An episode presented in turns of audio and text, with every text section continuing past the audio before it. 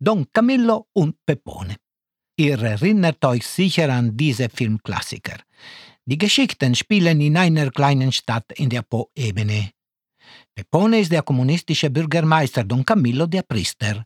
Die beiden streiten immer, aber im Grunde genommen mögen sie sich. Ich bin ein Pepone, aber trotzdem rede ich mit Jesus wie Don Camillo. Und Jesus antwortet mir. Natürlich ist das alles nur Kino in meinem Kopf, aber es gefällt mir.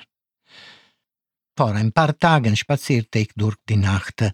Ich genoss es, wie die kalte Luft meinen warmen Körper umhüllte und begann das Gespräch. Jesus, dieses Jahr haben wir wegen Covid kein Weihnachtsfest gefeiert.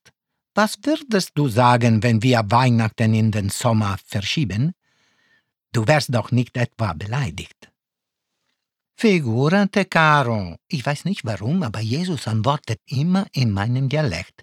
Er sagte, es ist mir langsam verleidet, jedes Jahr bei Eis und Kälte zur Welt zu kommen. Vor allem bei euch. Ihr seid reich, ihr sitzt in der warmen Stube, esst, trinkt, macht euch Geschenke. Nur ich muss draußen bleiben im Stall, ohne Heizung, wie ein Salami. Ma va ben, feiern wir Weihnachten im Sommer. Nach einer Weile aber sagte Jesus, Momentino, caro, Moment mal, du bist doch gar nicht Pepone. Doch.